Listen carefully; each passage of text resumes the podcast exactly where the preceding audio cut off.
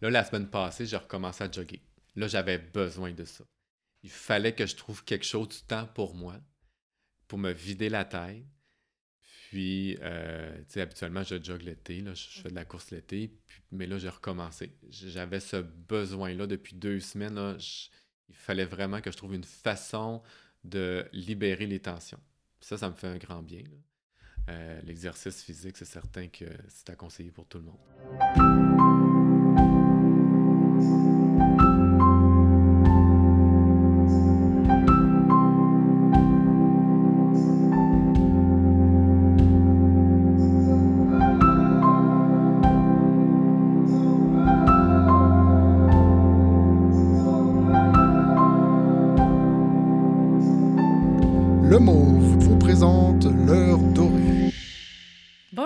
Tous, je suis Claudine, votre animatrice.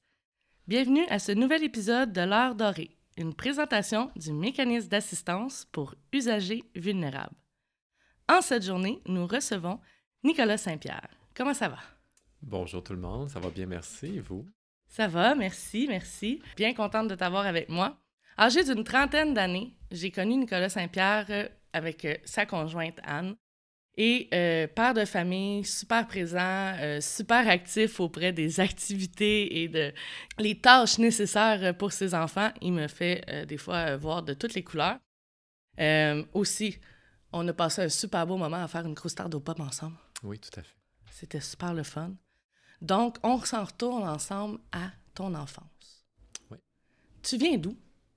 Alors, moi, je suis né à Robertval, une petite ville du lac Saint-Jean. J'ai grandi à Saint-Félicien, qui est juste à côté de Robertval. Donc, euh, j'ai tout passé mon enfance là-bas. Euh, je suis allé à l'école primaire. Je suis allé ensuite de ça à l'école euh, secondaire. Donc, et par la suite, j'ai fait mon cégep. Alors, mes expériences de jeunesse, c'est là que je les ai fait. Mes premiers emplois, tout ça jusqu'au cégep pour par la suite partir à l'université à l'extérieur du lac Saint-Jean. Et comment c'était ton primaire au Lac-Saint-Jean? Ben, écoute, ce qui est particulier dans ces petites places-là, c'est que tout le monde se connaît. Donc, euh, c'est certain que moi, j'ai grandi dans un rang, euh, entouré de champs. J'avais pas beaucoup de voisins. Euh, alors, j'avais pas, je connaissais pas beaucoup de gens. Alors, quand je suis rentré au primaire, c'est certain que pour moi, c'est une grosse étape parce que ma mère étant femme au foyer à l'époque, j'ai grandi à la maison. Donc, je n'avais pas socialisé avec d'autres enfants euh, euh, dans un service de garde. Donc, euh, c'est certain que lorsque je suis arrivé à l'école primaire, ben, c'était une grosse étape. Mais somme toute, ça s'est bien passé. J'ai toujours aimé l'école. j'ai toujours aimé apprendre. J'ai toujours aimé jouer avec mes amis. Donc, ça s'est somme toute bien passé. Ah, mais c'est super. Fait vraiment, le premier défi, on pourrait dire, c'était vraiment ton insertion sociale qui a été euh, parce que tu étais à la maison. Euh. Oui, tout à fait. Tout à fait. Donc, euh, c'est certain que ce côté social-là, j'ai toujours senti qu'il fallait que, que, ça me demandait plus d'énergie que d'autres, par exemple. Tu sais, c'est pas naturel chez moi. D'entrer en relation. D'entrer en relation. Tu préfères que l'autre t'aborde en premier? Oui, c'est plus facile après? C'est plus facile après. Je suis quelqu'un de timide. Euh, donc, c'est certain que pour moi, aller vers les gens, c'est pas naturel. Hmm. Puis, euh, quand tu as dû changer par la suite, parce que tu as fait ton primaire dans la même école euh, où c'est deux. tu fait deux écoles au primaire? des fois, il y a la moitié de. Non, c'était toute la même école. Donc, c'était l'école Sainte-Monique, que ça s'appelait, qui n'est plus une école primaire actuellement, mais à l'époque, c'était toutes les six étapes, les six années se faisaient à la même école. Puis euh, au niveau de ta transition par la suite, euh, qui était au secondaire, est-ce que tu as revécu un peu un moment de stress ou tout le monde va à la même école dans, dans ton secteur, donc tes amis te suivent? Tous les amis nous suivent. Donc on passe du primaire à la polyvalente. C'est juste qu'il y a trois écoles primaires à Saint-Félicien. Donc là, tout le monde se ramasse à la polyvalente. Donc il y avait encore beaucoup de nouveaux visages. Puis je te dirais que ça a été le fait d'arriver au secondaire, ça a été, somme toute, euh, euh, je, te dirais que ça a été la, même étape que lorsque je suis rentré au primaire. En ce sens que pour moi, c'était gros euh, d'arriver à, Polyvalente, de rencontrer tous ces gens-là. Tu sais, c'est plus rough, là. les gens sont plus, sont souvent plus, plus, plus baveux un peu. Euh, plus Les gangs, au primaire, c'est plus soft, là, mais rendu au secondaire, on est ailleurs. Donc, je te dirais que tout le long de mon secondaire, jusqu'en secondaire 4, là, euh, euh, pour moi, c'était pas, c'était pas super le fun d'aller à l'école.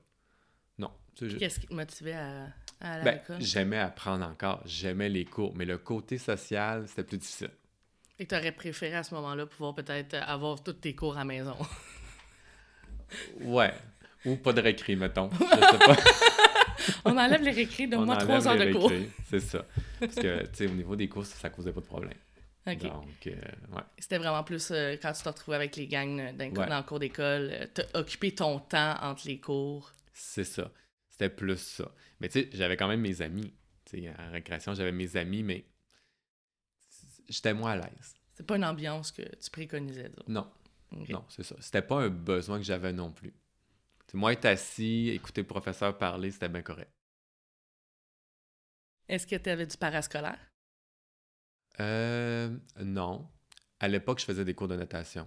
Donc, j'avais cette activité-là. Euh, je suivais des cours de natation une à deux fois par semaine. Donc, parfois, après l'école, j'allais à la piscine qui était juste à côté de la polyvalente. Euh, mais non, j'avais pas de parascolaire. Euh, en secondaire 3, j'ai commencé des cours d'espagnol en parascolaire. Oui, ça, je me souviens de ça.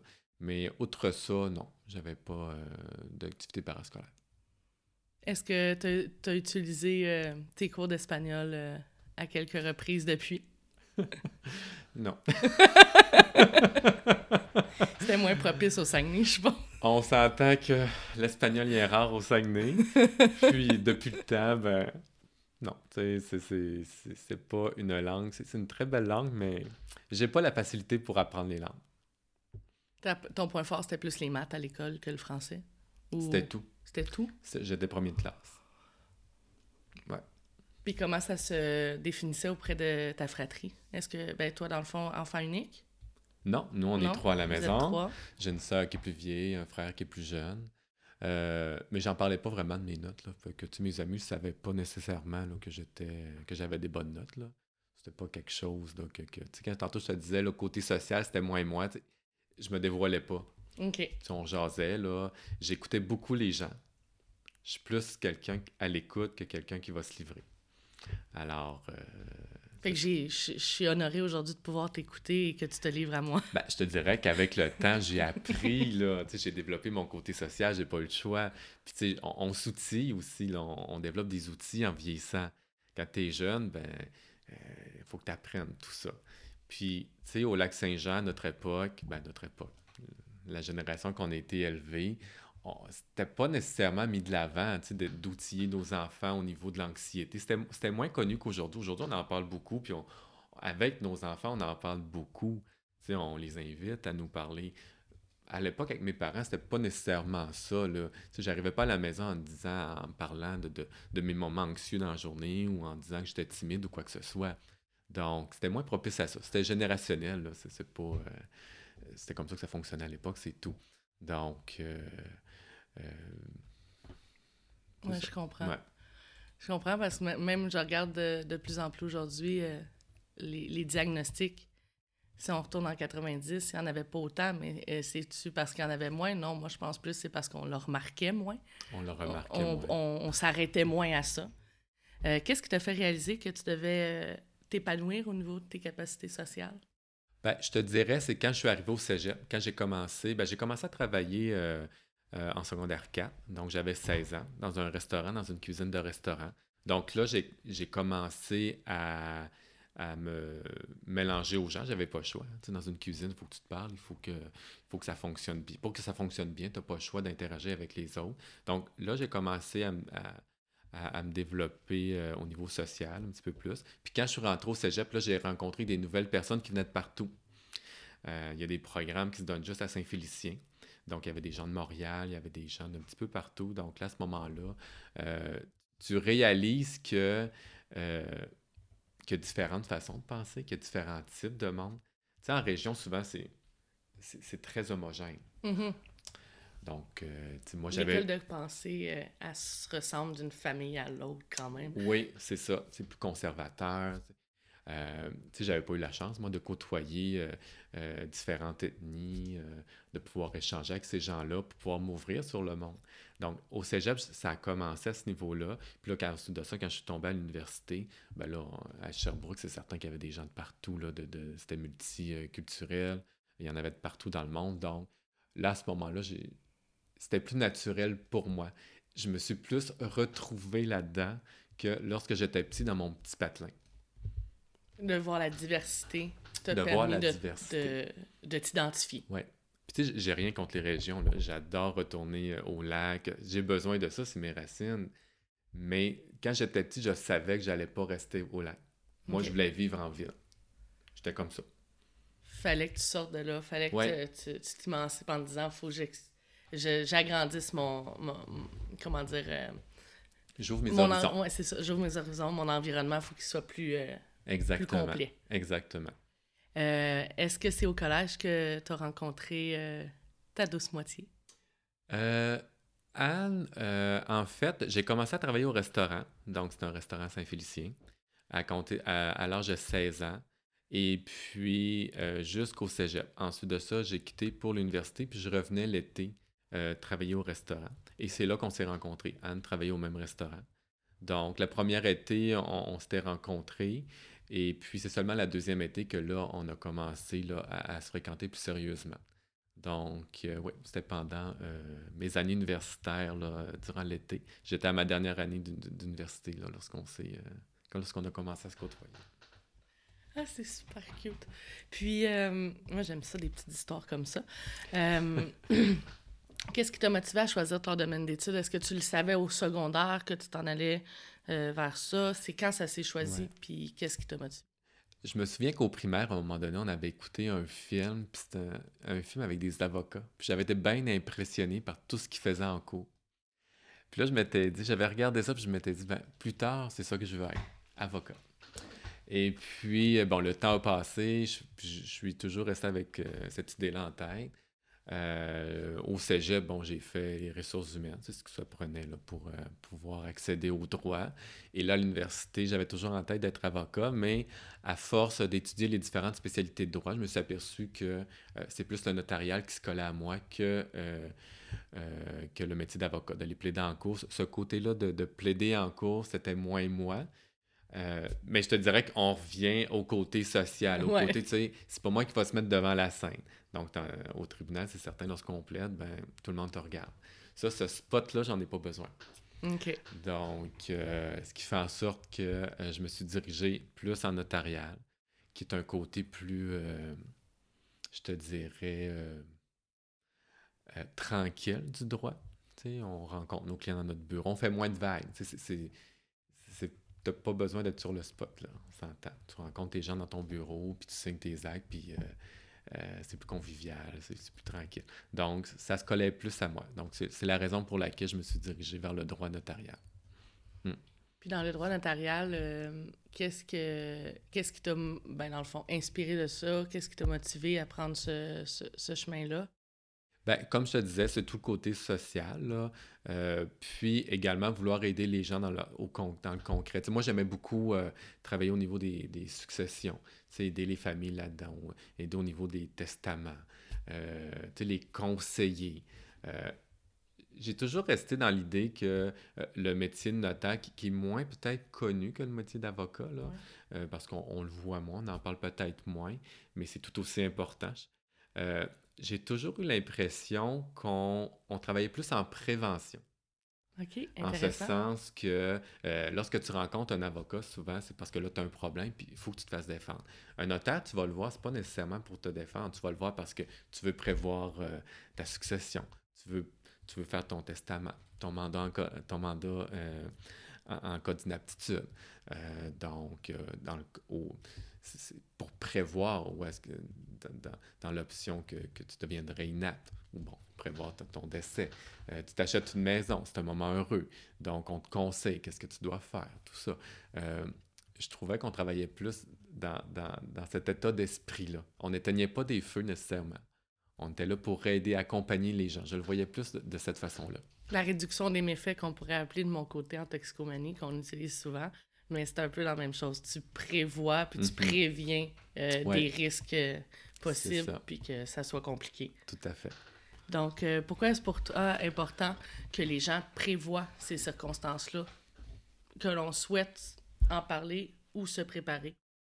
Ben, c'est certain que quand tu es bien préparé de ton vivant, si on parle par exemple au niveau des testaments, puis des mandats en cas d'inaptitude, ce qui touche beaucoup nos aînés, hein, c'est super important, puis de se faire conseiller, de prévoir des choses. Le notaire va te faire penser à des trucs euh, euh, pour euh, pouvoir t'assurer qu'au moment de ton décès, qu'on élimine le plus possible les, problématiques pour que ta succession n'ait ait le moins possible de problèmes, que ça se fasse en douceur. Parce que déjà, il faut passer au travers du décès, tout le deuil. Si en plus s'ajoutent à ça les problèmes reliés au règlement de la succession, eh bien, euh, c'est certain que c'est encore plus lourd. Donc, le deuil peut durer plus longtemps.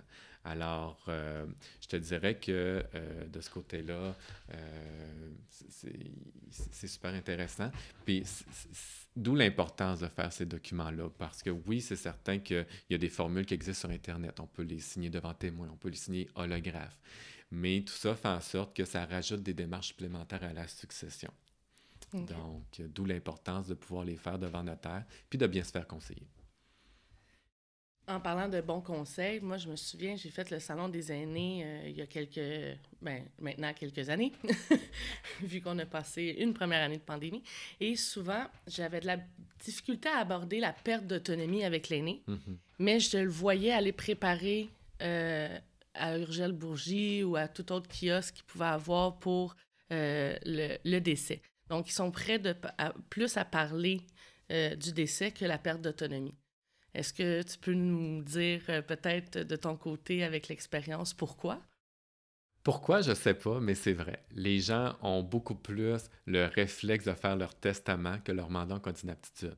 L'inaptitude, euh, je te dirais surtout chez les jeunes, c'est quelque chose, je te dirais peut-être parce que l'inaptitude n'est pas certaine. hein. Pas C'est pas tout le monde qui va devenir inapte. Non. La mort, on s'en sauve pas. Donc, les gens ont tendance à mettre ça de côté en se disant, mais peut-être j'en aurais pas besoin. Mais le peut-être que j'en aurais pas besoin, c'est la journée que tu vas en avoir besoin. Si tu n'as pas ce, ton, ce, ce document-là, bien là, ça va amener des démarches supplémentaires, puis ça va amener beaucoup plus de, de, de soucis aux gens autour de toi euh, que si tu avais ton, ton document qui était, euh, qui était fait devant notaire. Donc, mais moi, je crois que c'est pour cette raison-là que les gens ont moins tendance à penser à leur inaptitude qu'à leur décès. Parce que c'est ça, je le vois souvent, tu sais, euh, même des fois des familles qui m'appellent Ah, ben là, ma mère est, inapte, et puis capable de, de me donner son NIP, puis capable de tirer l'argent pour le loyer, puis tout ça, qu'est-ce que j'ai à faire? Puis là, ben, je sors la, le- la fameuse phrase euh, Avez-vous un mandat d'inaptitude? C'est quoi? Souvent, je me fais demander c'est quoi ou Ah, non. Fait que, c'est, fait que je suis contente de savoir que t'en- toi aussi, de ton côté, euh, c'est un peu uniforme. Selon toi, est-ce que c'est un mythe pour les gens euh, ou c'est une, que c'est une dépense peut-être trop dispendieuse? Ben, c'est certain qu'il y a toujours le, le souci de l'argent. Je crois que ça, ça joue. Euh, mais est-ce que c'est tant ça qui fait la différence? Je ne sais pas, honnêtement. Écoute, moi, j'ai pratiqué euh, jusqu'en 2011. Donc, ça fait maintenant 9 ans que je pratique plus dans le milieu. Je, suis- dans la fonction publique maintenant. Euh, je suis plus membre de la Chambre des notaires non plus. Donc, euh, mais à l'époque, ce que j'avais remarqué, est-ce que c'est une question d'argent? Je le sais pas. Les gens me disaient souvent, on, va, on va y penser, on va le faire peut-être plus tard. Donc, c'était plus la réponse que j'avais. C'est certain que là, ça a évolué. euh, la Chambre des notaires fait beaucoup de publicité. On en parle plus dans les médias, les médias sociaux. On le voit de temps en temps passer là, sur nos murs, là, sur Facebook. Euh, Est-ce que là, maintenant, les gens sont de plus en plus, euh, je te dirais, conscients de cette inaptitude-là? Probablement plus qu'il y a que v'là 9 ans. Mais il y a encore du travail à faire, c'est certain. Mais d'où l'importance d'aller rencontrer un notaire pour bien se faire conseiller. Suis, ben, j'absorbe toute l'information que tu me donnes actuellement, puis je trouve que c'est, super pertinent parce que justement, on en parle peut-être on commence à en parler, Mhm. puis c'est pas quelque chose d'actuel parce que, comme tu dis, il y a 10 ans, ben, c'est pas des choses que tu parlais souvent. Euh, durant ta carrière dans ce milieu-là, tu as fait partie d'un conseil d'administra- d'administration, excuse-moi. Euh, pourquoi tu t'es embarqué dans cette aventure-là? Bien, euh, c'était des gens la euh, qu'on bon, se connaissait un petit peu plus, un petit peu tous dans, le milieu. En fait, la raison est fort simple, c'est qu'il y avait quelqu'un, euh, un notaire où est-ce que je travaillais au bureau, qui se retirait du conseil d'administration, puis on avait demandé si ça m'intéressait d'embarquer là-dedans. Donc, moi, j'ai embarqué sans problème. Et puis, pour moi, c'est une première expérience. Donc, c'était super intéressant de voir la mécanique derrière tout ça. Euh, puis euh, également, lorsqu'on est dans le milieu, il faut se faire connaître aussi. Donc, c'est certain, on tisse des liens d'affaires. Donc, tout ça euh, c'est un tout. hein. Mais c'était super intéressant de pouvoir prendre des décisions, de pouvoir discuter, pour pouvoir aider les autres. Euh, parce qu'au final, c'est le service à la clientèle. On veut aider notre clientèle. Euh, je pense que dans tout métier, euh, on doit toujours avoir ça dans en tête. Puis au niveau de la fonction publique, c'est toujours ça. ça revient toujours à ça. Ultimement, qu'est-ce que notre clientèle veut? Qu'est-ce qu'on peut faire pour aider notre clientèle? Mais c'est un petit peu le même principe. En tant que notaire, on veut aider notre clientèle.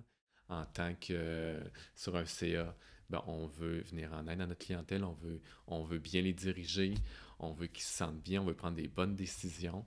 Donc, euh, tout tourne autour de la clientèle. Mais justement, ça m'amène à réfléchir euh, de notre côté aussi, comme OSBL. Notre but, c'est justement d'informer, de sensibiliser les gens. Je pense qu'au bout de la ligne, ce qu'on veut faire, c'est donner le meilleur des conseils pour que la personne, ce qu'elle vit actuellement, soit simplifié, puis que ça soit plus euh, simple de passer à travers tout ça. Tout à fait. C'est, c'est de dessiner un tableau complet pour que la personne prenne la meilleure décision dans les circonstances. Donc, euh, parfois, ils ne sont pas prêts pour prendre une décision X, même si on leur conseille telle chose. Mais en tout cas, ils vont avoir l'ensemble des informations. Puis ça, pour moi, c'est le plus important. Ils vont partir euh, de ton bureau, ils vont être informés, puis ils vont avoir, euh, dans le pire des cas, le, même le numéro pour te rappeler s'ils ont d'autres questions. Donc, ils ne sont pas laissés à eux-mêmes dans cette euh, quand même grosse vague d'informations et de changements parce que quand on arrive soit en perte d'autonomie ou à gérer un décès, c'est quand même très gros. Donc, Oui, les gens peuvent vite se sentir démunis dans tout ça. hein. C'est quand même un monde. Quand tu connais pas ce monde-là, euh, c'est certain que tu peux te sentir perdu rapidement. Donc, d'avoir des gens qui t'entourent, d'avoir des, bonnes ressources qui vont pouvoir t'aider, t'aider à cheminer là-dedans, euh, je pense que c'est super important. Connaître tes droits, connaître euh, les services qui sont offerts aussi. Il y a plein, plein, plein de, ressources qu'on ne connaît pas. Donc, d'avoir des gens qui ont un réseau, qui vont pouvoir te diriger aux bonnes personnes, ça pour moi, c'est essentiel. Est-ce que ça t'a ramené des, des difficultés euh, de, de conseiller? Parce que là, on parle de, de perte d'autonomie, on parle de testament. Donc, euh, cette clientèle-là a un certain âge aussi. tu étais jeune, euh, tu l'es encore aujourd'hui. Donc, euh, est-ce que lorsque tu conseillais ces personnes-là plus âgées, est-ce qu'il y avait une difficulté, un défi quelconque que tu as rencontré justement avec ton jeune âge? Ben, moi, j'étais dans la fin vingtaine lorsque je pratiquais. Euh, au niveau des défis avec ce type de clientèle-là, euh, je te dirais que ça allait bien avec les personnes âgées. Euh, J'ai toujours trouvé que les personnes âgées, il y avait quelque chose à apporter aux gens. Parfois, je trouve que la société les tasse rapidement, alors qu'on devrait les mettre de l'avant. Ils ont un bagage. Moi, des fois, je faisais juste les écouter. Ils me parlaient là, de, euh, ben, de la personne qui était décédée. Mettons, si c'était euh, une dame qui venait au bureau puis qui me parlait de son mari qui était décédé. Je les laissais parler. Ils me parlaient de, leur vie. J'ai toujours trouvé ça bien, bien intéressant. Euh, ils ont tous quelque chose à raconter, hein, ces gens-là. Ils ont tous traversé des difficultés. Ils ont tous traversé également des joies. Puis je pense que juste le fait de les écouter, ça leur faisait du bien. Euh, puis au niveau des défis que j'ai rencontrés, ben c'est certain, hein, c'est le deuil. Euh, trouver les bons mots, faut pas trop en dire, faut en dire juste assez. Euh, faut pas trop les brusquer non plus. Lorsqu'on sentait là, que là, ça devenait trop difficile au niveau émotif, euh, de, de reporter la rencontre. D'être attentif à ça. Donc, ça, je te dirais qu'au fil des, des quelques années que j'ai pratiqué, c'est les réflexes que j'avais développés. Euh, Mais c'est ça, c'est tout le côté émotif. Parce qu'on ne réagit pas tous de la même façon au deuil. Donc, il y avait des gens qui étaient très euh, préparés à ça, parce qu'on le sait, il y a des gens qui sont malades. Puis bon, euh, pour certaines personnes, le fait que, que, leur mari ou que leur femme ou que leur, peu importe, qu'une personne de leur entourage décède, euh, c'est pas une surprise, quoique difficile tout de même. Mais pour d'autres, c'était quand même inattendu. Donc à ce moment-là, c'était d'autant plus euh, difficile. Est-ce que toi, tu étais préparé de ton côté à des charges émotives comme celle-là durant ton bac, justement, que ben, tu as fait plus qu'un bac, mais euh, durant tout ton parcours scolaire à l'université, est-ce que toi, tu as été préparé par tes mentors au fait que ça pouvait être des charges émotionnelles? Euh? Euh, je te dirais que durant les cours à l'université, on ne préparait pas tant à ça. C'était plus au niveau du stage. On avait un stage de huit mois qui se faisait sur le terrain, dans, un bureau de notaire. Et là, c'est à ce moment-là qu'on voyait avec la clientèle euh, qu'on voyait tout ce côté-là humain avec la clientèle. Mais euh, au cégep, j'avais également des cours de psychologie, donc j'avais pu un petit peu euh, étudier les différentes facettes de l'humain. mais j'ai toujours eu ce côté-là, comme je disais tantôt, là, très à l'écoute. J'aime mieux écouter que parler. Donc ça, ça me sert. Est-ce que aurais fait le choix euh, en psychologie euh, si euh, le notaire, notarial n'aurait pas fonctionné? non, j'aurais été prof de français. Ah, intéressant. Donc, ce dont tu me parles présentement, c'est exactement pourquoi tu occupes une fonction importante au sein du MOVE. On en parlera un peu plus tard. on va arriver au moment doré. Le moment doré qui est un fait cocasse, une fierté, un accomplissement que tu as fait ou tu veux en parler justement pendant ton parcours scolaire? Ben, je te dirais tout au long de, mon parcours scolaire, euh, le fait de me sortir de ma coquille, comme je disais au niveau social, euh, ça c'était mon plus grand défi. Puis le fait d'avoir réussi au fil des années, je te dirais que ça c'est une de mes plus grandes fiertés. au niveau académique, j'avais pas tant de difficultés, donc pour moi, ça n'a jamais été difficile l'école. Le fait d'étudier, ça n'a jamais été un fardeau. Donc, euh, alors que pour certaines personnes, on est plus là-dedans. Mais moi, c'est le côté social. Donc, euh, tu sais, ça n'a pas toujours été facile, euh, surtout au niveau là, du secondaire. Là. mais le fait de, de m'en être sorti, de, de m'être un petit peu aussi botter les fesses là, pour, pour aller de l'avant, parce qu'à un moment donné, il faut, faut, faut, que tu passes par-dessus ça. Là sais, euh, trouver un premier emploi, pour moi, ça a été quand même difficile. C'était très anxiogène.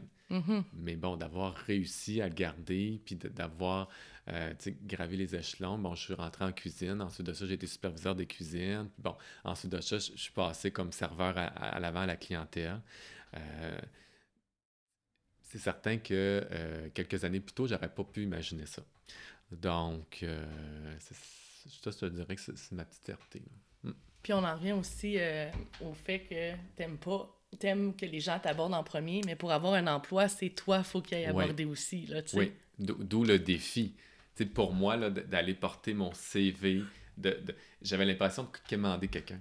Ça, j'aime pas ça. Moi, là, ah. aller demander un service à quelqu'un, c'est ça me demande beaucoup je, vais, essayer de m'organiser le plus possible jusqu'à temps que là, j'ai pas le choix de demander service. C'est exactement moi, ça. Puis tu sais, je regarde mes enfants, là, puis je les reconnais un petit peu là-dedans. je comprends tout à fait ce que tu dis, parce que travailler auprès du public lorsqu'on est introverti, c'est un défi, à m'amener, c'est comme une, une, obligation aussi. Parce que tu n'as pas le choix si tu veux travailler dans un restaurant, si tu veux travailler en notariat, de savoir comment approcher les gens. je sais que pour toi, Claude, c'est difficile à comprendre parce que toi, tu aimes ça, parler aux gens, mais pour nous, c'est chaque phrase qu'on veut dire au début, il faut quasiment se faire des mécanismes de préparation pour les faire. C'est toujours un, petit coup de pied qu'on se donne, même si je ben, j'en doute pas que tu étais bon dans ton travail, dans ta carrière aussi. surtout maintenant dans ce que tu continues à faire aussi dans, pour la fonction publique. Ouais. C'est un work in progress euh, toute ta vie, on, comme on dit. Là. Tout le temps. Ça, ça sera jamais facile. C'est plus facile que ce que, que, que, ça a déjà été. Mais ça sera jamais aussi facile que chez d'autres personnes. Mais on développe des outils. Puis on apprend à se faire confiance aussi. Moi, petit, Euh, quand on est anxieux, on a toute cette estime de soi-là qu'on a moins, la confiance en soi qui est moins là. Mhm. Donc ça, il faut que ça se bâtisse. Puis, à l'époque, comme je disais, on était moins là-dedans. L'autre génération, la façon qu'on était élevé, on était moins là-dedans. Tu sais, aujourd'hui, avec nos enfants, on, leur donne des petites tapes dans le dos, on, les dit qu'on, leur dit qu'on les aime, on, on, travaille beaucoup leur estime de soi. Le renforcement. Le renforcement positif. Euh, tu sais, ça, ça, a beaucoup évolué tout ça au cours des dernières années, euh, ce qui était moins le cas à l'époque. Euh, donc, tu sais, il a fallu aussi bâtir ça. Puis le fait de se trouver un emploi, de, de gravir les échelons, là, c'est là que tu dis, OK, je suis capable de faire ça. Tu sais, je peux, moi aussi, je peux le faire. Donc, tu gagnes en confiance, puis euh, c'est ça. Après ça, c'est juste, c'est un engrenage. Ça va de soi après, là. Ça peut juste aller pour le mieux. Ça t'aide aussi à préparer tes enfants, si tu vois, comme, comme tu dis qu'ils ont, ils ont retenu un peu de toi, tu les comprends dans les situations qu'ils peuvent vivre. Je les comprends tellement. Je les vois tellement. Surtout ma fille. Mon gars est encore petit, mais ma fille, je la vois quand elle est à l'école, quand elle me raconte ses affaires. Je me vois tellement en elle. Puis là, je me dis, OK. Je, je sais qu'est-ce que j'ai à faire pour l'amener là, ce que je suis rendu aujourd'hui. Mais en même temps, il faut se donner du temps. Ça ça se fait pas du jour au lendemain, il faut être patient. Ils sont petits, euh, ils comprennent pas tout non plus. Puis, dans leur tête d'enfants de, 7 ans, c'est certain qu'ils n'ont pas le vécu, l'expérience qu'on a. Donc, il euh, faut juste être patient dans tout ça. Mais pour revenir à tout ça, comme aujourd'hui, je travaille dans la fonction publique, bon, je travaille sur différents projets, puis je donne la formation aussi. Puis ça, au départ, quand je donnais de la formation, j'en avais donné à l'université, puis c'était très euh, énergivore chez moi. Écoute, je, quand je finissais mon heure de, de, cours, j'étais brûlé. Ah, Tandis que là, quand j'en donne, je peux en donner deux, trois jours de suite là, au travail, puis c'est naturel pour moi. C'est l'inverse. C'est l'inverse. Moi, quand que tu m'enlèves l'échange, l'humain, présentement, avec la pandémie, je te dirais que je peux dormir des 12-14 heures parce que j'ai pas d'énergie, je vois personne. Et inversement, si j'ai trois, quatre rencontres dans ma journée, là, mais là, rendu au soir, je suis pas capable de dormir, j'ai plein d'énergie, puis je dors quatre heures, le lendemain, je suis encore primé. Wow! C'est le gros party. Mais si tu m'enlèves ça, là, je te, je, te dors, je, dormirais juste tout le temps. OK. toi, ça te prend toute ton énergie. Moi, c'est on dirait que je vole l'énergie de tout le monde mm. quand ben, je suis avec eux. mais ça m'a déjà demandé beaucoup d'énergie. Mais maintenant, donner de la formation, pour moi, c'est rendu naturel. Tu sais, j'ai je suis pas fatigué le soir pour autant. Donc, c'est dans ces moments-là que je vois que j'ai quand même cheminé au, fil des ans. Lorsque tu parles de tes racines, tantôt tu me disais au Saguenay, euh, quelle dimension ou phase de cette région euh, en es-tu le plus fier? Euh, je te dirais la famille. C'est un petit cocon, hein, le lac Saint-Jean. Tout le monde se connaît. Donc, tout le côté ami, social, euh, les soupers en famille, euh, les parties, euh, quand on se rejoint, quand on se retrouve aux fêtes. il y a quelque chose de fort là-dedans. Moi, quand j'étais petit, des parties de famille, du côté de ma mère, sont, sont, très nombreux, mais du côté de mon père, un petit peu, un petit peu moins. Là. Il était sept enfants. Du côté de ma mère, il était 14. Wow! Oui, c'est des grosses familles. Donc, tu sais, des parties de Noël à 100, 150, là, on loue un orchestre et une grosse salle. Là. Moi, j'ai connu ça. Euh, donc, j'ai été imprégné de ça. Puis, du côté à mon père, ben, on pouvait se ramasser facilement un 40-50 dans une salle. Ou chez ma grand-mère qui préparait le ragoût, puis toute la patente pour tout le monde. Les, les, les, Noëls qu'on imagine d'antan, j'ai connu ça, ce qui n'est plus le cas aujourd'hui. Euh, mes grands-parents sont tous décédés, donc... Euh, puis bon, suite au décès des grands-parents, bon, chacun dans leur famille, on se voit encore, là, mais moins. Mais c'est ça. Je te dirais que la famille, c'est fort. Puis c'est pour ça que j'aime retourner dans mon coin pour revoir ma famille, euh, revoir mes cousins, mes cousines, euh, euh, des amis aussi, tu sais. Il y a quand même, j'ai gardé contact avec des amis. Donc, c'est ça. Tout le côté social,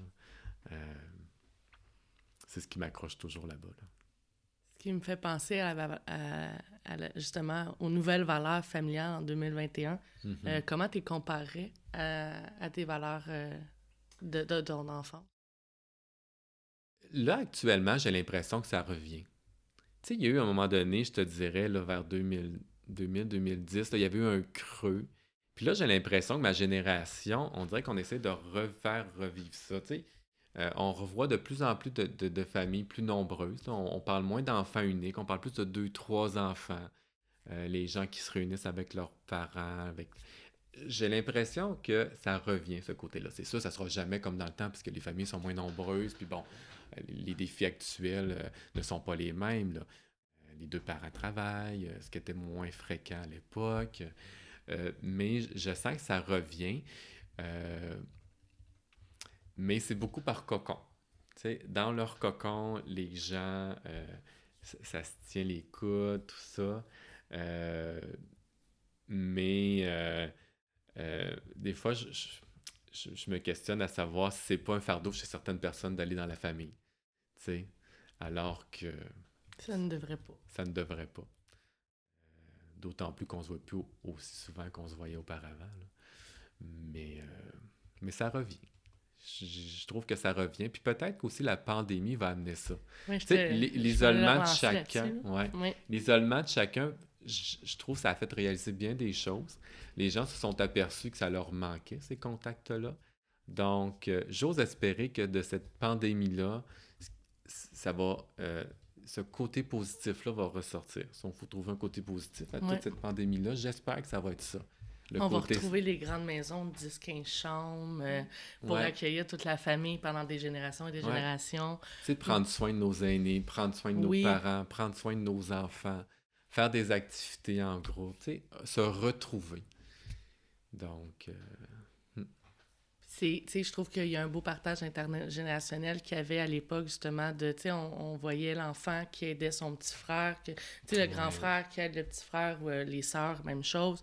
Euh, il y avait tout le temps euh, beaucoup plus d'entraide aussi. Aujourd'hui, euh, j'ai l'impression, comme moi, quand j'étais jeune, c'était ma mère, elle me disait, ben, fais ton lavage ou fais ci, fais du ménage, puis on va pouvoir faire ça, ça va aller plus vite. Puis j'ai l'impression qu'aujourd'hui, ben, ah, c'est beau, c'est correct, tu sais, puis quand je travaillais à l'école, justement, je, disais, tu comme, tu fait ton lit à matin, puis oh, moi, je fais pas mon ménage de chambre, c'est toute ma mère qui s'occupe de ça, puis je suis comme, mais t'es rendu au secondaire, tu sais. Fait que c'est, on dirait que y a, je trouve qu'il y a de moins en moins d'entraide, mais je pense que la pandémie va avoir fait un, un euh, gros boom là-dessus. Puis je pense que ça va aider à tout le monde à se, à se regrouper. Oui, effectivement. J'ai l'impression que ça va avoir réveillé beaucoup de gens. Euh, puis c'est tant mieux. Tes valeurs familiales sont présentes dans ce que tu fais professionnellement. Mm-hmm. Euh, tu œuvres au sein de la fonction publique. Tu as également un rôle important au sein de notre organisme. Euh, lequel des deux rôles tu veux aborder? Ah, je peux bien aborder le, rôle de la fonction publique parce que ça touche tout le monde. Hein. Euh, tout le monde n'a pas le choix que de faire appel à la fonction publique. C'est l'État. Oui. Donc, euh, oui, effectivement, depuis 2011, lorsque j'ai quitté, ben, en fait, après l'université à Sherbrooke, je suis allé pratiquer le droit notarial dans un bureau de notaire pendant quatre ans à Saguenay, dans l'arrondissement Labbé.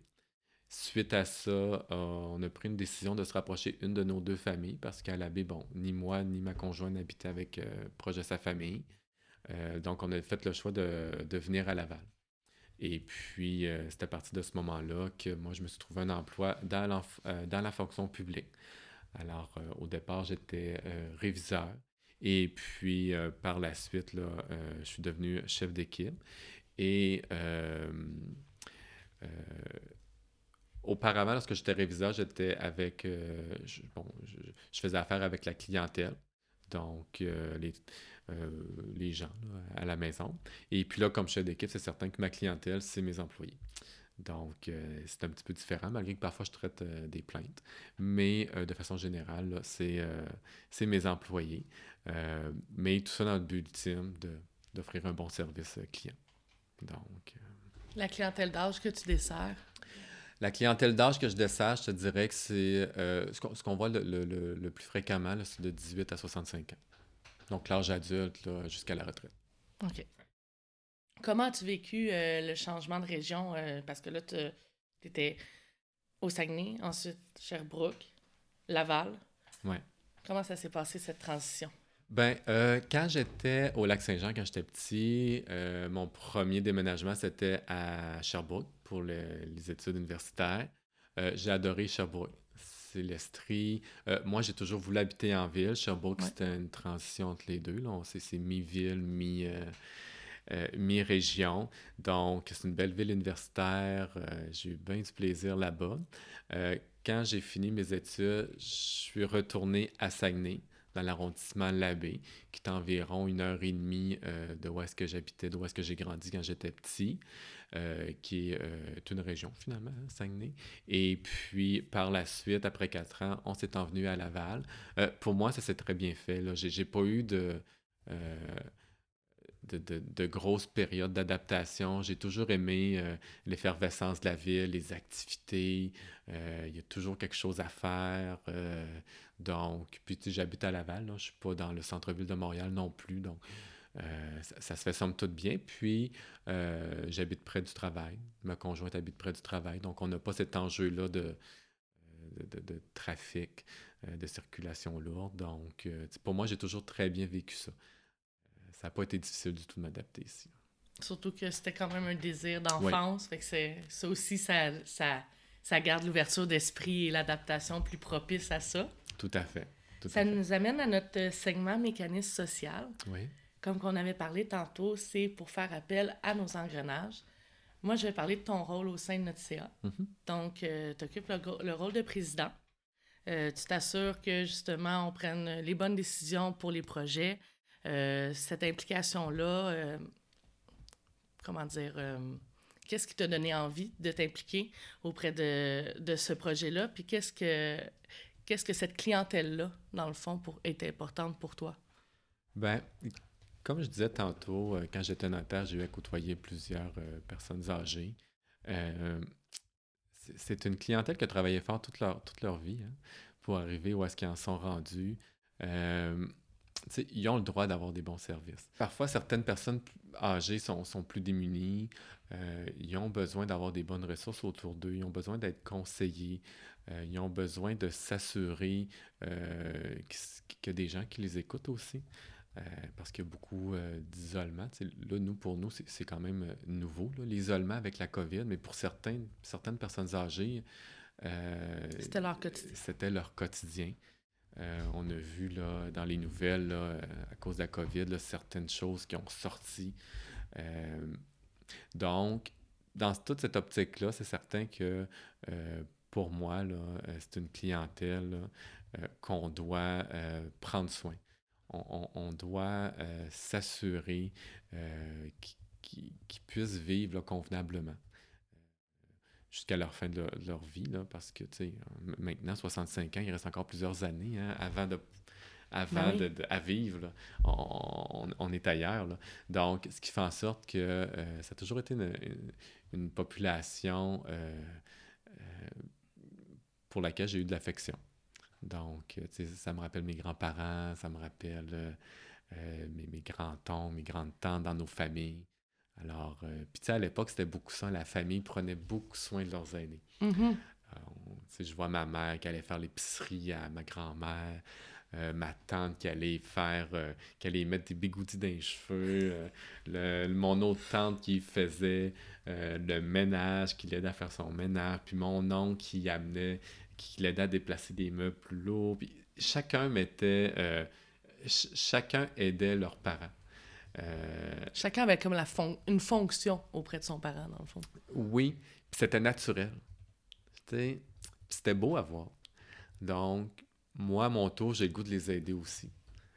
Alors, euh, ça vient peut-être de mon petit côté familial. Comme je disais tantôt, on était très euh, axé sur la famille quand j'étais jeune. Mais c'est ça. Alors, je trouve ça important là, de, pouvoir là, aider ces gens-là. Quelles sont tes attentes euh, de l'équipe du Mauve afin que, que cette clientèle-là euh, soit bien desservie? Ben, comme je disais tantôt, le service à la clientèle, pour moi, c'est primordial. Donc, c'est d'offrir le meilleur service à la clientèle. Puis, où est-ce que nous, on peut s'arrêter dans ce qu'on peut donner comme conseil? C'est de les diriger vers les bonnes personnes pour pouvoir les aider parce que c'est un réseau, hein. on ne peut pas tout régler là, euh, à notre niveau. Donc, mm-hmm. il faut, il faut s'entraider. Il faut vraiment plusieurs partenaires d'affaires pour pouvoir aider ces gens-là.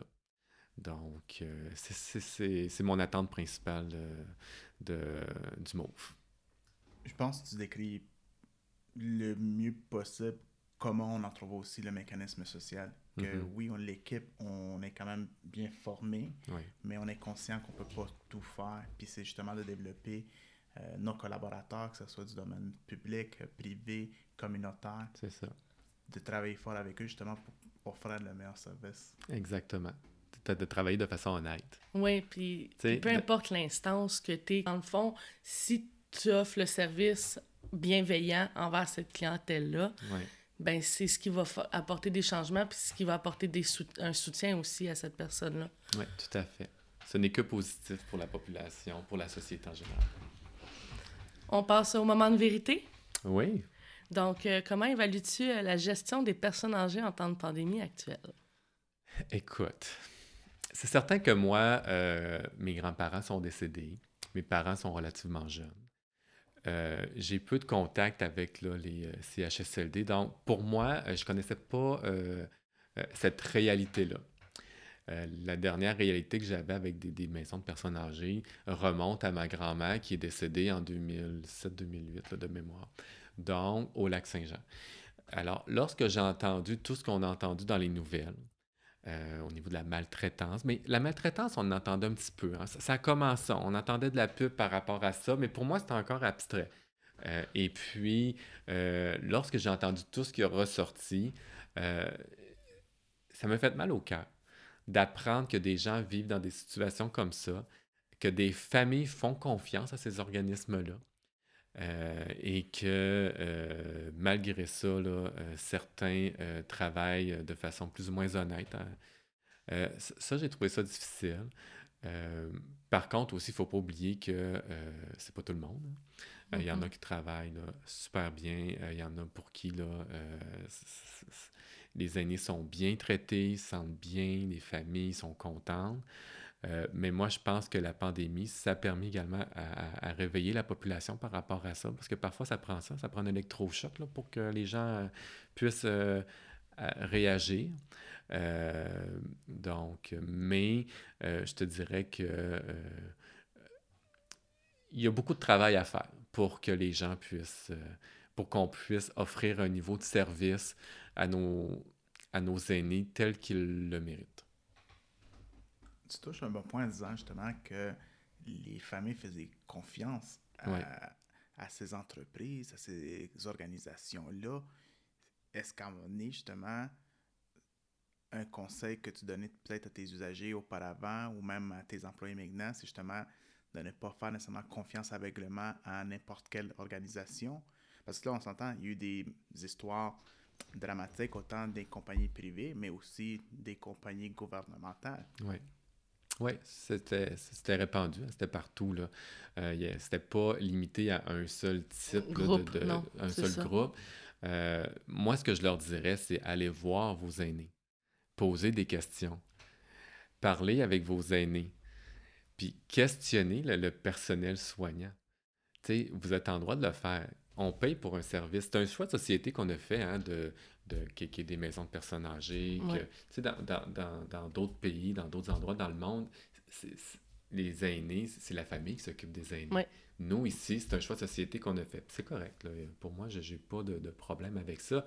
Mais il en reste pas moins que... Il y a une responsabilité avec cette décision-là. là. il y a une responsabilité qui vient avec ça. Puis ça ne veut pas dire que ton parent habite euh, dans une maison de personnes âgées que tu dois couper les ponts. Là. Mhm. Il faut les appeler, il faut aller les voir, il faut, les sortir aussi. Tu sais, il n'y a rien qui nous empêche d'aller les chercher, d'aller manger au restaurant, d'aller prendre une marche, puis de questionner. Ça, questionner le personnel, il ne faut pas avoir honte de le faire, il ne faut pas être gêné de le faire. Ça, je pense que c'est la clé. Je le voyais beaucoup justement euh, quand je faisais des visites avec euh, les aînés, les familles, avant la pandémie, bien évidemment, que euh, je leur disais, allez questionner. Tu sais, autant l'aîné qui est là, premièrement, elle est tout seule, fait qu'elle va être super contente de te parler. Elle va te faire, ça va lui faire même plaisir de te présenter son environnement dans lequel elle vit parce que pour elle, c'est sa maison. Mhm. Puis le personnel aussi. Tu sais, L'infirmière qui donne les soins, la préposée qui donne un soin, ils sont là pour répondre aussi à vos questions. Puis je les amenais souvent, puis ils sont souvent gênés. Mais je le répète, ne le soyez le pas parce que c'est eux qui vont prendre soin de votre parent. Fait que c'est important. Ouais. d'avoir ce lien-là, de le créer aussi. Fait que si on parle avec eux, il y a un, lien qui va se créer, fait que vous êtes à l'affût de ce qui se passe dans la résidence. Oui, tout à fait. Puis, comme tu dis aussi, les familles ne devraient pas avoir peur d'aller chercher leurs parents puis les, les amener en sortie aussi. C'est permis. Ce qui, ce qui est supervisé puis ce qui est le plus restreint, c'est les visites au sein d'une résidence. Mais le gouvernement permet qu'on ait chez notre parent, l'amener peut-être une fin de semaine ou une semaine, c'est possible, à la maison familiale puis passer du temps avec. Faut pas, comme tu dis aussi, euh, dans les choix qu'on fait, c'est pas nécessairement du blanc ou du noir aussi. Il faut savoir jauger dans les zones de, de gris. Oui, tout à fait. C'est super important. Puis, tu sais, quand on a des enfants à l'école, on questionne l'école quand il y a quelque chose qui, qui nous tracasse. Ben, c'est la même chose pour nos, nos aînés. Donc, il euh, faut le voir comme ça. Puis, tu sais, je sais que parfois, on les voit courir, là. Ils travaillent fort, les préposés, les infirmières, mais malgré ça, je pense que ça fait partie de leur devoir que de nous questionner, que, que, que de répondre aux questions des familles. Donc, ça fait partie de leur travail. Alors, faut pas se gêner. Surtout que c'est eux qui sont là au quotidien puis qui peuvent ben juste renseigner sur l'autonomie ou la perte d'une certaine euh, autonomie chez la personne. Tu sais, je veux dire, ça vous permet aussi de prendre les rendez-vous au médecin si nécessaire, de, de, de vous assurer justement de, de, la santé puis du bien-être de votre parent. Et toi aussi, surtout comme, comme chef d'équipe, tu vois aussi le bienfait de questionner un employé des fois, de, l'encourager à faire de l'introspection. C'est pas nécessairement tout le temps euh, une critique négative. des fois, ça permet à l'employé, que ce soit dans la fonction publique, que ce soit préposé au sein d'une résidence, de voir comme Ah, en effet, on m'a posé une question, puis finalement, je fais ça depuis un certain temps par automatisme, mais la question peut aider à, améliorer les choses aussi. Tout à fait. Comment tu évalues maintenant euh, l'effet de la pandémie sur la famille? Sur la famille, euh, je te dirais que c'est quand même difficile. Euh, si je me fie à notre expérience, euh, nous, on, sortait beaucoup avec les enfants, on allait à gauche, à droite, on faisait des activités. Bon, ça, du jour au lendemain, on a arrêté. Au mois de mars, là, au 13 mars, quand on fermait les écoles, ça a très difficile. au départ, c'est certain que bon, le temps qu'on soit fonctionnel en télétravail, euh, on pouvait, je pouvais m'occuper des enfants convenablement. Euh, par la suite, euh, lorsqu'on a commencé à travailler, bon, les deux enfants à la maison, travailler, ça met beaucoup de pression sur la famille. On essaie d'être performant partout. Hein. On essaie d'être performant au travail. On essaie d'être le meilleur parent possible avec nos mm-hmm. enfants. je te dirais qu'il a fallu, fallu apprendre à lâcher prise sur bien des choses. Je je te dirais que les enfants ont développé d'autonomie beaucoup plus rapidement qu'ils en auraient développé habituellement, parce qu'à un moment donné, on n'était pas toujours, on pouvait pas toujours être avec eux. Euh, on n'était pas loin, mais ce que, ce que je disais, c'est qu'on est là de corps, mais on n'est pas là d'esprit. Mm-hmm. On est là, mais on n'est pas là. Alors, euh, ça a été plus difficile. Avec l'arrivée de l'été, ça a quand même fait du bien. On a pu commencer à voir nos, familles, euh, groupe restreint, mais encore, ça, ça, a quand même fait du bien. Et puis là, depuis l'automne, euh, c'est lourd c'est lourd. surtout dernièrement avec le couvre-feu. Ça peut paraître. Ça peut paraître. Comment je dirais ça Banal, là, mais comme moi personnellement, le couvre-feu, là, ça, ne me touchait pas. Tu sais, moi, à 8 heures, les enfants sont couchés, je suis à la maison. ma blonde a travaillé des soirs qu'elle travaille, des soirs qu'elle travaille pas. Quand elle travaille pas, on est à la maison, puis on, on sort plus rendu à 8 heures. Mais c'est une mesure de plus qui fait que c'est lourd même si ça te touche pas, c'est lourd. Parce que là, tu sais qu'en plus, qu'il y a le couvre-feu qui s'applique. Puis tout ça fait en sorte qu'on est fatigué, qu'on est. Euh, euh, est fatigué, on a hâte que ça se termine. Heureusement, l'école, ça se poursuit. Puis, euh, je te dirais que c'est notre plus grande motivation pour respecter toutes les règles sanitaires. Le fait que nos enfants continuent à aller à l'école, continuent à avoir un cercle social. Euh, continue aussi bon, à, apprendre davantage, parce que ça, c'est l'autre point aussi. On s'aperçoit qu'on n'est pas pédagogue. On s'aperçoit que. Tu es capable de donner de la matière, mais ça ne veut pas dire que tu as le tact pour la donner. ben, puis au niveau de la capacité, on l'a appris, mais on ne l'a pas appris de la même façon. Il y a ça aussi, le, euh, la réforme. La réforme. Euh, Parce que là, il y a deux réformes qui vous séparent. Deux réformes scolaires qui vous séparent de. Même trois, je pense, avec ta fille puis ton garçon. Ah, ça se peut. Je, ne sais pas combien de réformes qu'on a eues, là, mais il y a quand même un monde. Fait que là, euh, tu sais, j'expliquais des choses à ma fille. Puis, à un moment donné, je me suis aperçu que j'aimais plus que d'autres choses parce que le professeur lui avait appris d'une certaine façon. Puis là, on retournait voir dans les livres. Puis elle me disait, ah, papa, c'est comme ça. Puis là, elle me sortait des mots. Puis ce qui faisait en sorte que tu te sens très démuni tu veux l'aider, mais en même temps, tu as l'impression que, euh, euh, tu es limité. Puis c'est pas une question d'intelligence, là. Puis j'en parlais avec des amis parents, puis on est tous là-dedans, on est tous dans le même bateau. À un moment donné, on était dépassés. On se sentait vraiment dépassés. On a la pression qu'ils réussissent. On a la pression que nous, on fonctionne bien, qu'on performe au travail. On a la pression de tout de tout. Puis même actuellement, habituellement, moi, dans la semaine de relâche, euh, on va au lac Saint-Jean. Mm-hmm. Je monte avec les deux enfants, on s'en va au lac Saint-Jean, euh, voir mes parents, voir des amis, voir de la famille. Et puis là, on n'est pas allé. Comme on n'est pas allé à Noël non plus. Et euh, je te dirais que à Noël, bon, c'est certain que bon, il y avait plus de compréhension, il y a personne qui, personne qui, voyageait. Bon, mais là, la semaine de relâche, ça, commence à être long. Moi, mes parents, ils n'ont pas vu les enfants depuis euh, début octobre, depuis la fête, euh, non, début septembre, depuis la fête du travail. Donc là, ça fait plus de six mois qu'ils les ont pas vus.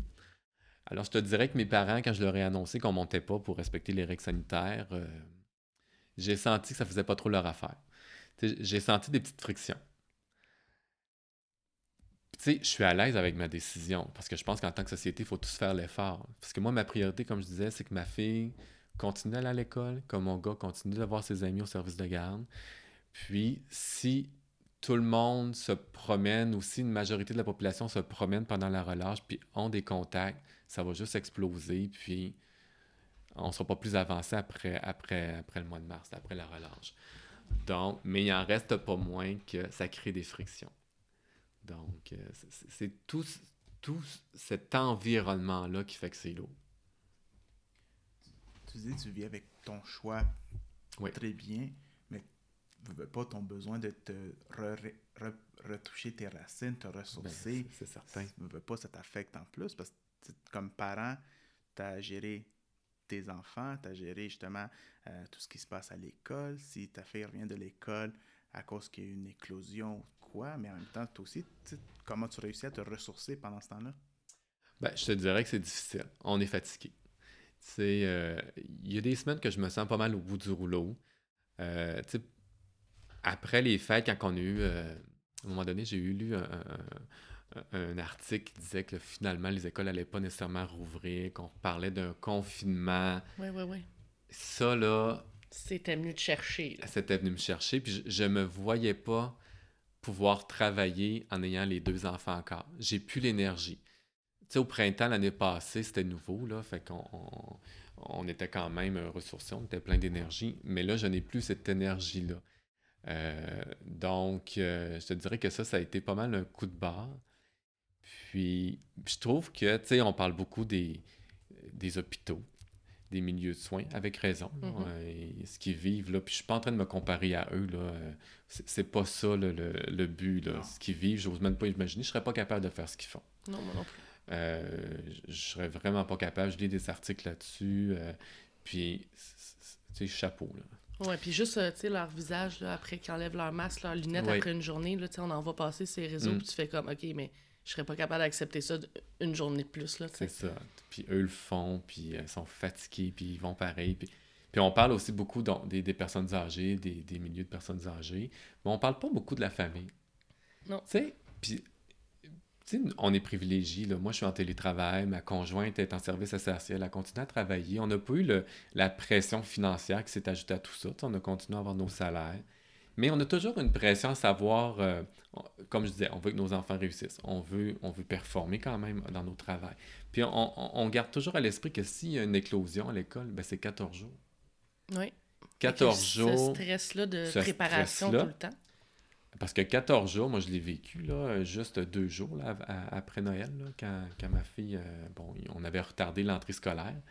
Après Noël. Puis bon, moi, j'avais pris deux jours de congé. Puis ma fille, le jeudi, vendredi, j'avais travaillé. Puis ma fille avait ses... son école à la maison. Mais euh, c'est beaucoup de pression sur le parent. Il faut que tu gères le, le, le, Zoom, il faut que tu fasses tes devoirs, puis tu veux pas qu'elle prenne de retard pour la semaine d'après. Puis c'est puis toi ben tu as ton travail là tu vois que tu prends du retard dans ton travail puis euh, puis l'employeur s'attend aussi à ce que tu performes parce qu'au début bon il y avait une période d'adaptation l'employeur comprenait tout ça là, il fallait qu'il laisse le temps. Mais là ça va faire maintenant un an là. fait que là il s'attend à ce que tu performes enfant ou pas à la maison. Euh, on n'est plus dans, dans, le même état d'esprit. Il y a moins de compréhension euh, il y a plus d'attente il y a plus d'attente c'est ça. c'est pas une question de compréhension c'est une question d'attente. C'est que eux euh, ils ont des comptes à rente en haut. Je les comprends. On comprend tout le monde autour, mais je trouve des fois qu'on nous oublie. Euh, ce qui fait en sorte que, euh, c'est ça, on, est, on, est fatigué. Là, le printemps, il commence à faire beau. Là, ça fait du bien. Là, la semaine de relâche, j'étais bien content. On, était tous dus pour ça. je dois te dire que, je dois t'avouer qu'on fait pas grand-chose. On, relaxe. On ben, Ça sert à ça. Hein. ça s'appelle relâche. Euh. D'autant plus qu'on va pas, euh, on n'est pas allé au lac Saint-Jean, donc on, de la route. On se lève le matin, puis on fait ce qu'il nous tente de faire. On nous tente d'écouter un film, on écoute un film, on va aller patiner, on va patiner. tout ce que je demande aux enfants, c'est qu'on aille jouer au moins dehors à tous les jours. Un petit peu.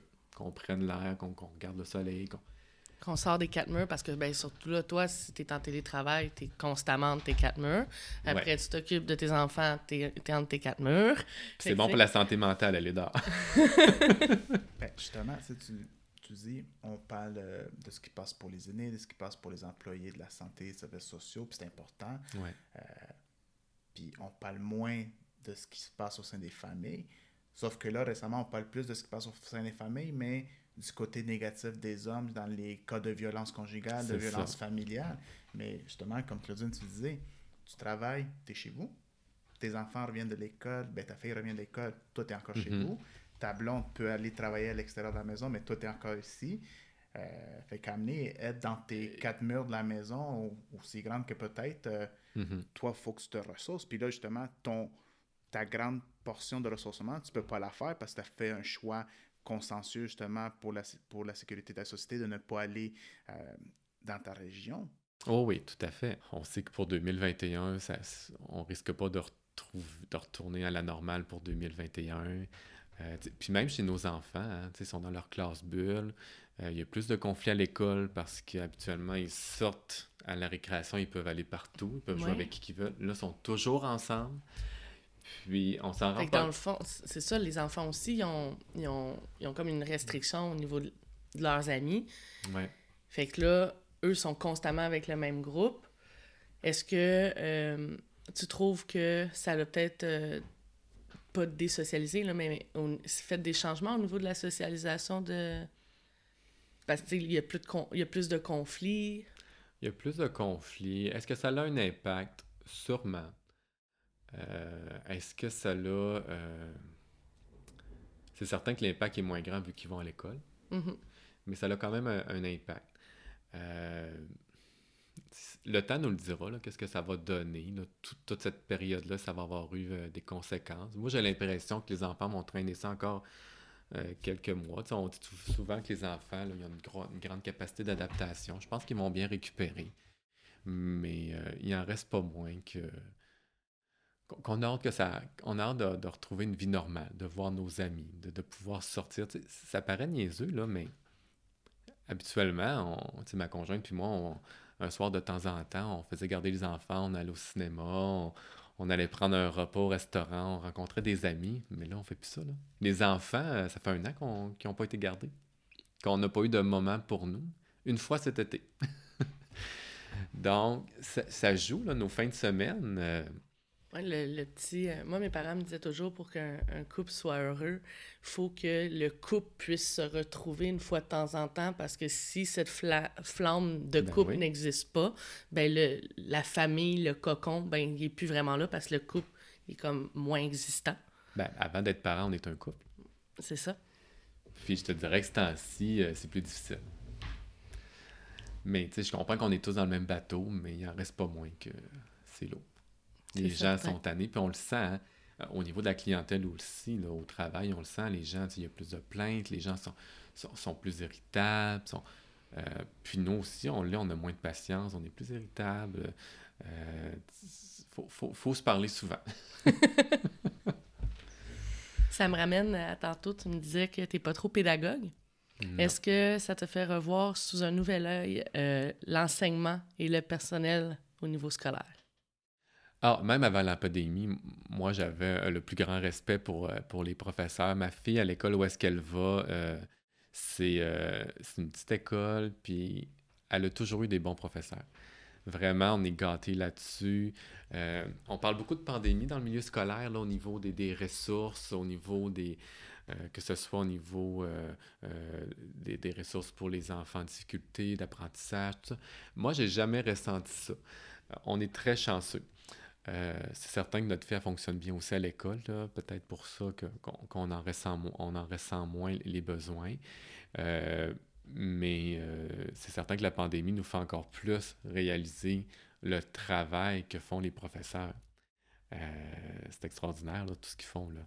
Euh, tout ce qu'ils enseignent à nos enfants, toute la pression qu'ils nous enlèvent sur les épaules aussi. ils arrivent à la maison, ils ont leur, leur à faire, mais au-delà de ça, on, le parent, il n'a pas grand-chose à faire euh, par rapport aux apprentissages. Euh, donc, c'est certain qu'ils ont un rôle clé, les professeurs, là-dedans. D'autant plus avec la pandémie, parce que aussi, il faut qu'ils portent le masque puis les lunettes. Puis, mm-hmm. Euh, ils, ont, des restrictions à, respecter lorsque les enfants sont trop près. Donc, pour eux, c'est pas facile. Euh, au retour de la relâche. un enfant. Oui, c'est affectueux. je me souviens au primaire, c'était pas... Euh, c'est commun que l'enseignant fait des câlins à un enfant parce qu'il y en a besoin ou qu'il le demande. Ben oui, Puis là, ben, cette approche-là n'est plus là. Ça a sûrement aussi ça un impact sur l'enseignement, le, le lien... Ouais. Le lien qui se crée, justement, il, est nécessaire. Il est nécessaire. À l'apprentissage, parce qu'il faut que le lien de confiance soit là pour que l'élève soit ouvert à, à réussite. Fait que si ça, c'est plus là, puis que. On, non, oublie pas. Non, faut le bras de distance, tu sais. Fait que tout le temps ramener ça, à un moment donné, l'enfant peut peut-être vivre aussi un genre de rejet indirect, mais c'est dû à la pandémie, tu sais. C'est ça. C'est rien. Euh, c'est pas de mauvaise foi, tout ça, mais ça a quand même des impacts. Puis, mon garçon en service de garde est en milieu familial. On est chanceux parce que l'éducatrice est super. Euh, puis, elle utilise beaucoup son jugement, puis on, puis même les parents d'enfants qui vont à la garderie, euh, on est très... Euh, on est à peu près tous pareils, pas compliqué, ce qui, facilite beaucoup. Je te dirais, mon gars, lui, le ressent pas du tout. Ça à part se mettre du purée quand il arrive chez son éducatrice, il n'y a, pas eu énormément de changements pour lui. Donc, euh, c'est ça de sauver. Mais pour ce qui est de ma fille, c'est certain que euh, il, y a, il y a quand même une réalité qui est différente. Alors, mais en étant en milieu familial, le groupe est plus petit aussi qu'à l'école. Tout à fait. C'est sûr que c'est plus facile à contrôler d'une certaine façon. C'est ça. Ils sont six. Euh, c'est pas du tout la même dynamique.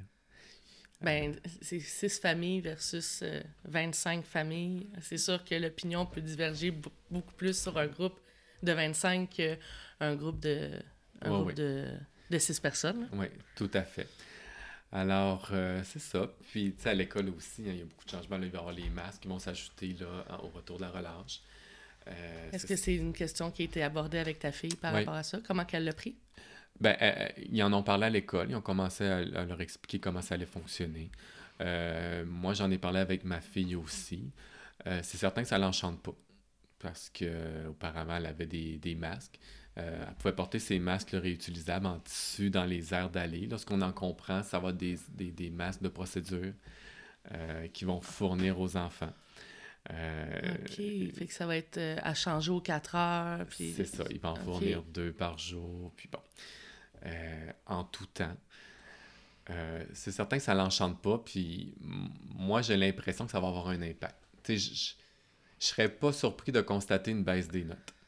Ben, c'est clair que ça doit être gênant, même pour la concentration, tu sais. Puis, euh, tu as moins d'oxygène, ton oxygène est nécessaire à ta concentration.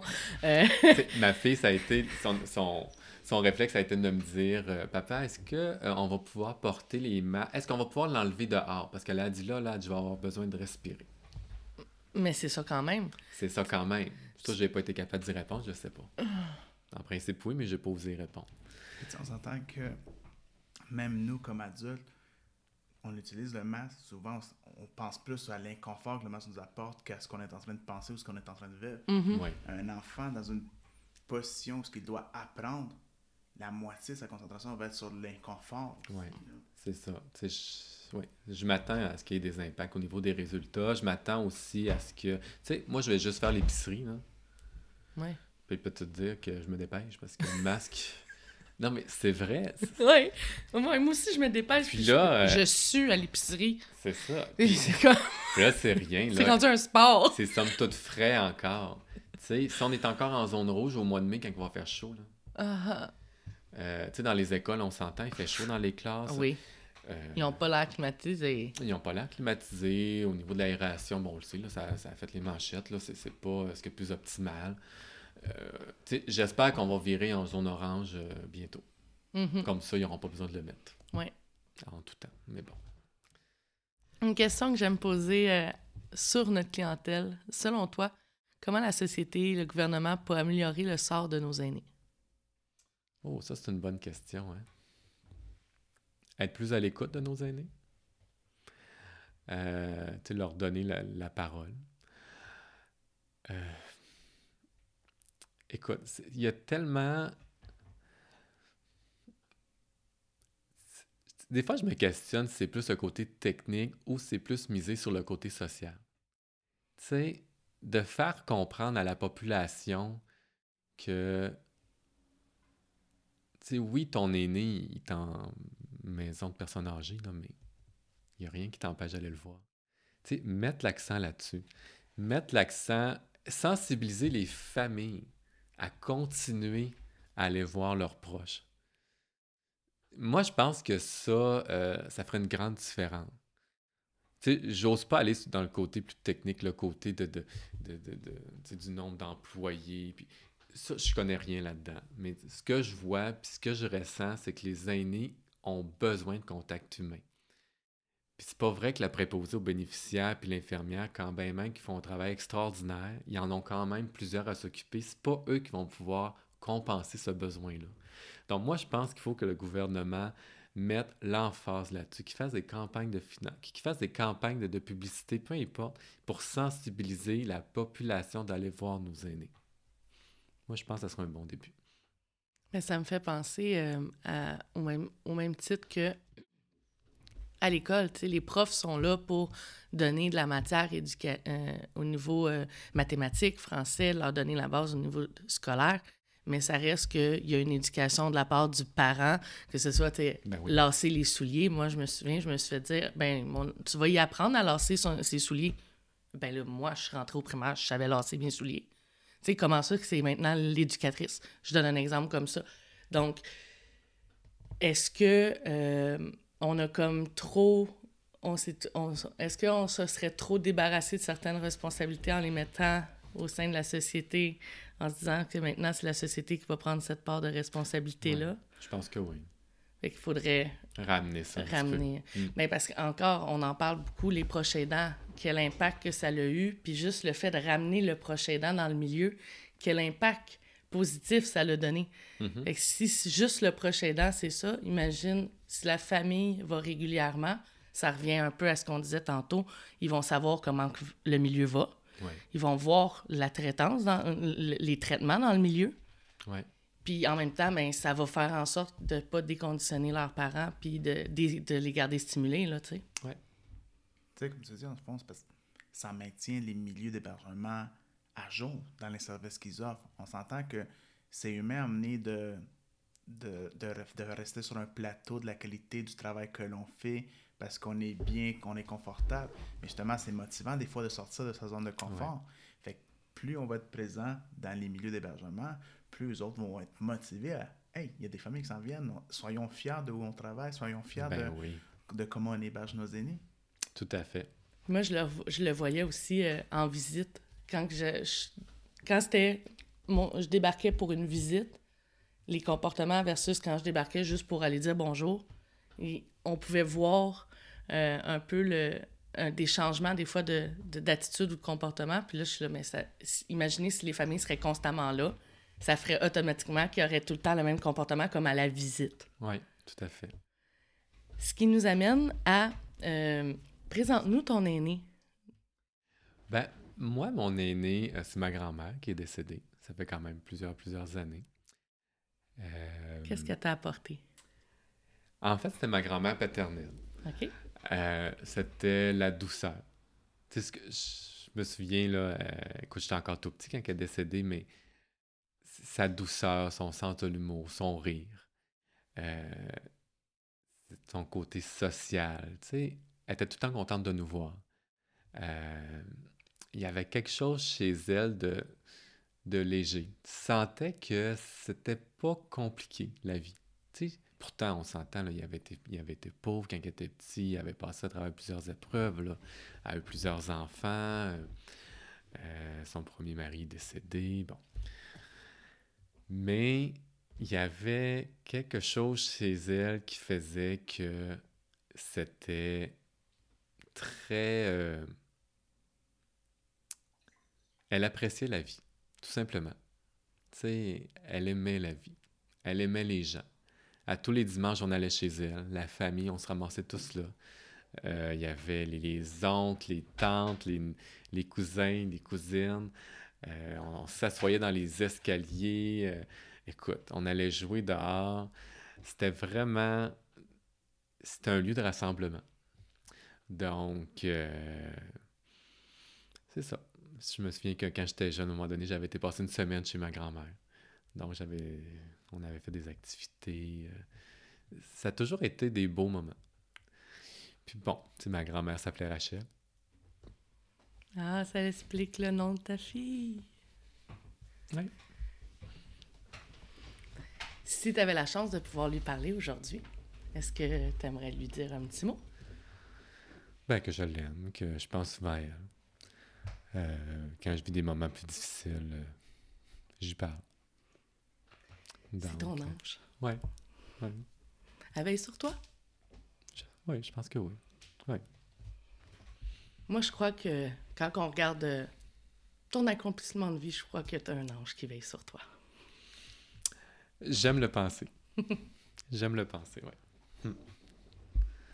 Quelle serait-elle si elle voyait sa petite Rachel? Avec son énergie puis sa personnalité. sa fougue. elle serait fière. Ça, c'est certain. Elle la prendrait dans ses bras, puis elle la cajolerait, puis... Euh, elle aurait autant de fougue qu'elle. Ah oui, oui. ah oui. Elle donnerait bien des bisous. Oui. Puis Rachel aime beaucoup les grands-papas, les grands-mamans, donc euh, elle aurait bien du plaisir avec son arrière-grand-mère. Ça nous amène maintenant à notre segment Amétis, maintenant que nous avons vécu une belle mhm. émotion. Le segment Amétis est notre message soit aux aînés, aux intervenants, euh, aux futurs étudiants qui voudraient exercer euh, le métier de notariat. Aux pères de famille. Aux pères de famille aussi. Donc, euh, est-ce que tu aurais un message? Je te laisse. Ben, moi, je dirais, peu importe le choix qu'on fait, il faut toujours s'assurer de, travailler pour notre clientèle, de garder ça à l'esprit. si tu choisis un métier, fais-le pour les bonnes raisons. Tu, choisis le métier de policier, ben, c'est parce que tu veux venir en aide aux autres. Tu veux, tu veux choisir le, métier de professeur, ben, c'est parce que tu veux aider notre future société. Tu veux, euh, comme moi, je suis dans, la, fonction publique, c'est parce qu'on veut aider la, clientèle de façon générale. On veut aider, on veut s'assurer d'avoir une meilleure société possible. Donc, je pense qu'il faut axer nos actions vers ça. Tu arrêter de... de tu sais, on est beaucoup dans une période individualiste. Là. On regarde notre petit nombril, on fait nos petits trucs. Mais de voir plus grand. De, de, de, de, de se mêler aux gens, de, de parler aux gens, de faire du bien autour de nous. Donc, et ça de façon générale. C'est certain qu'avec la COVID, c'est plus difficile. Il y a des moyens de le faire. Euh, avec la technologie d'aujourd'hui, on ne se le cachera pas. Là. Oui, tout à fait. Avec la technologie d'aujourd'hui, euh, comme bon pour Mauve, là, dans le temps des fêtes, mes enfants ils ont fait bien des dessins. Ils ont fait beaucoup de coloriage qu'on a distribué aux personnes âgées. Mais ils ont fait verser des larmes à ces personnes-là, puis ils étaient super heureux, je te le garantis. J'en doute pas, puis ils aimaient ça, faire ça, mes enfants. ils ont compris que un dessin pouvait faire du bien à une personne. Ah oui, puis elle a tellement laissé des beaux messages en plus. C'est vraiment le fun. Ça va bien aller. Joyeux Noël. Puis, oh non, mm. les aînés, de savoir aussi que c'était des enfants qui ont fait ça, eux, le, le l'intergénérationnel, pour eux, c'est très important. Puis, euh, s'il y avait la chance, justement, de pouvoir en partager, bien, ils disent Ah, ben, si tu as des enfants, tu peux venir avec eux. Hein? J'ai pas d'enfants, mais j'en prends note. Donc, c'est ça. Juste d'être bienveillant, d'aider son prochain. Je pense qu'avec ça, on peut aller loin comme société. C'est ce que je voulais. Tu m'as volé mon mot de ça, je le dis. Je trouve que ton résumé, au bout de, ben, ton, ton moment au moment euh, présentement résume bien justement le, la bienveillance. Mm-hmm. Puis je pense que c'est comme ça qu'on va pouvoir apporter d'autres changements. Ouais. Puis de, de, rester ouvert et à l'affût aussi. Tout à fait. Donc, euh, c'est ainsi que s'achève un autre épisode de L'heure dorée. Au nom de toute l'équipe du Mauve, je tiens à remercier Nicolas Saint-Pierre, pour sa participation. ça m'a fait plaisir. J'espère que tu as passé un bon moment. Oui, tout à fait. C'était bien agréable. Je vous invite à consulter le www.mauve.ca ainsi que notre page Facebook, Twitter et Instagram. Ou si vous souhaitez me parler directement ou à mon collègue, vous pouvez contacter le 514-708-MAUVE. 514-708-6288. Je vous souhaite à tous une journée sereine.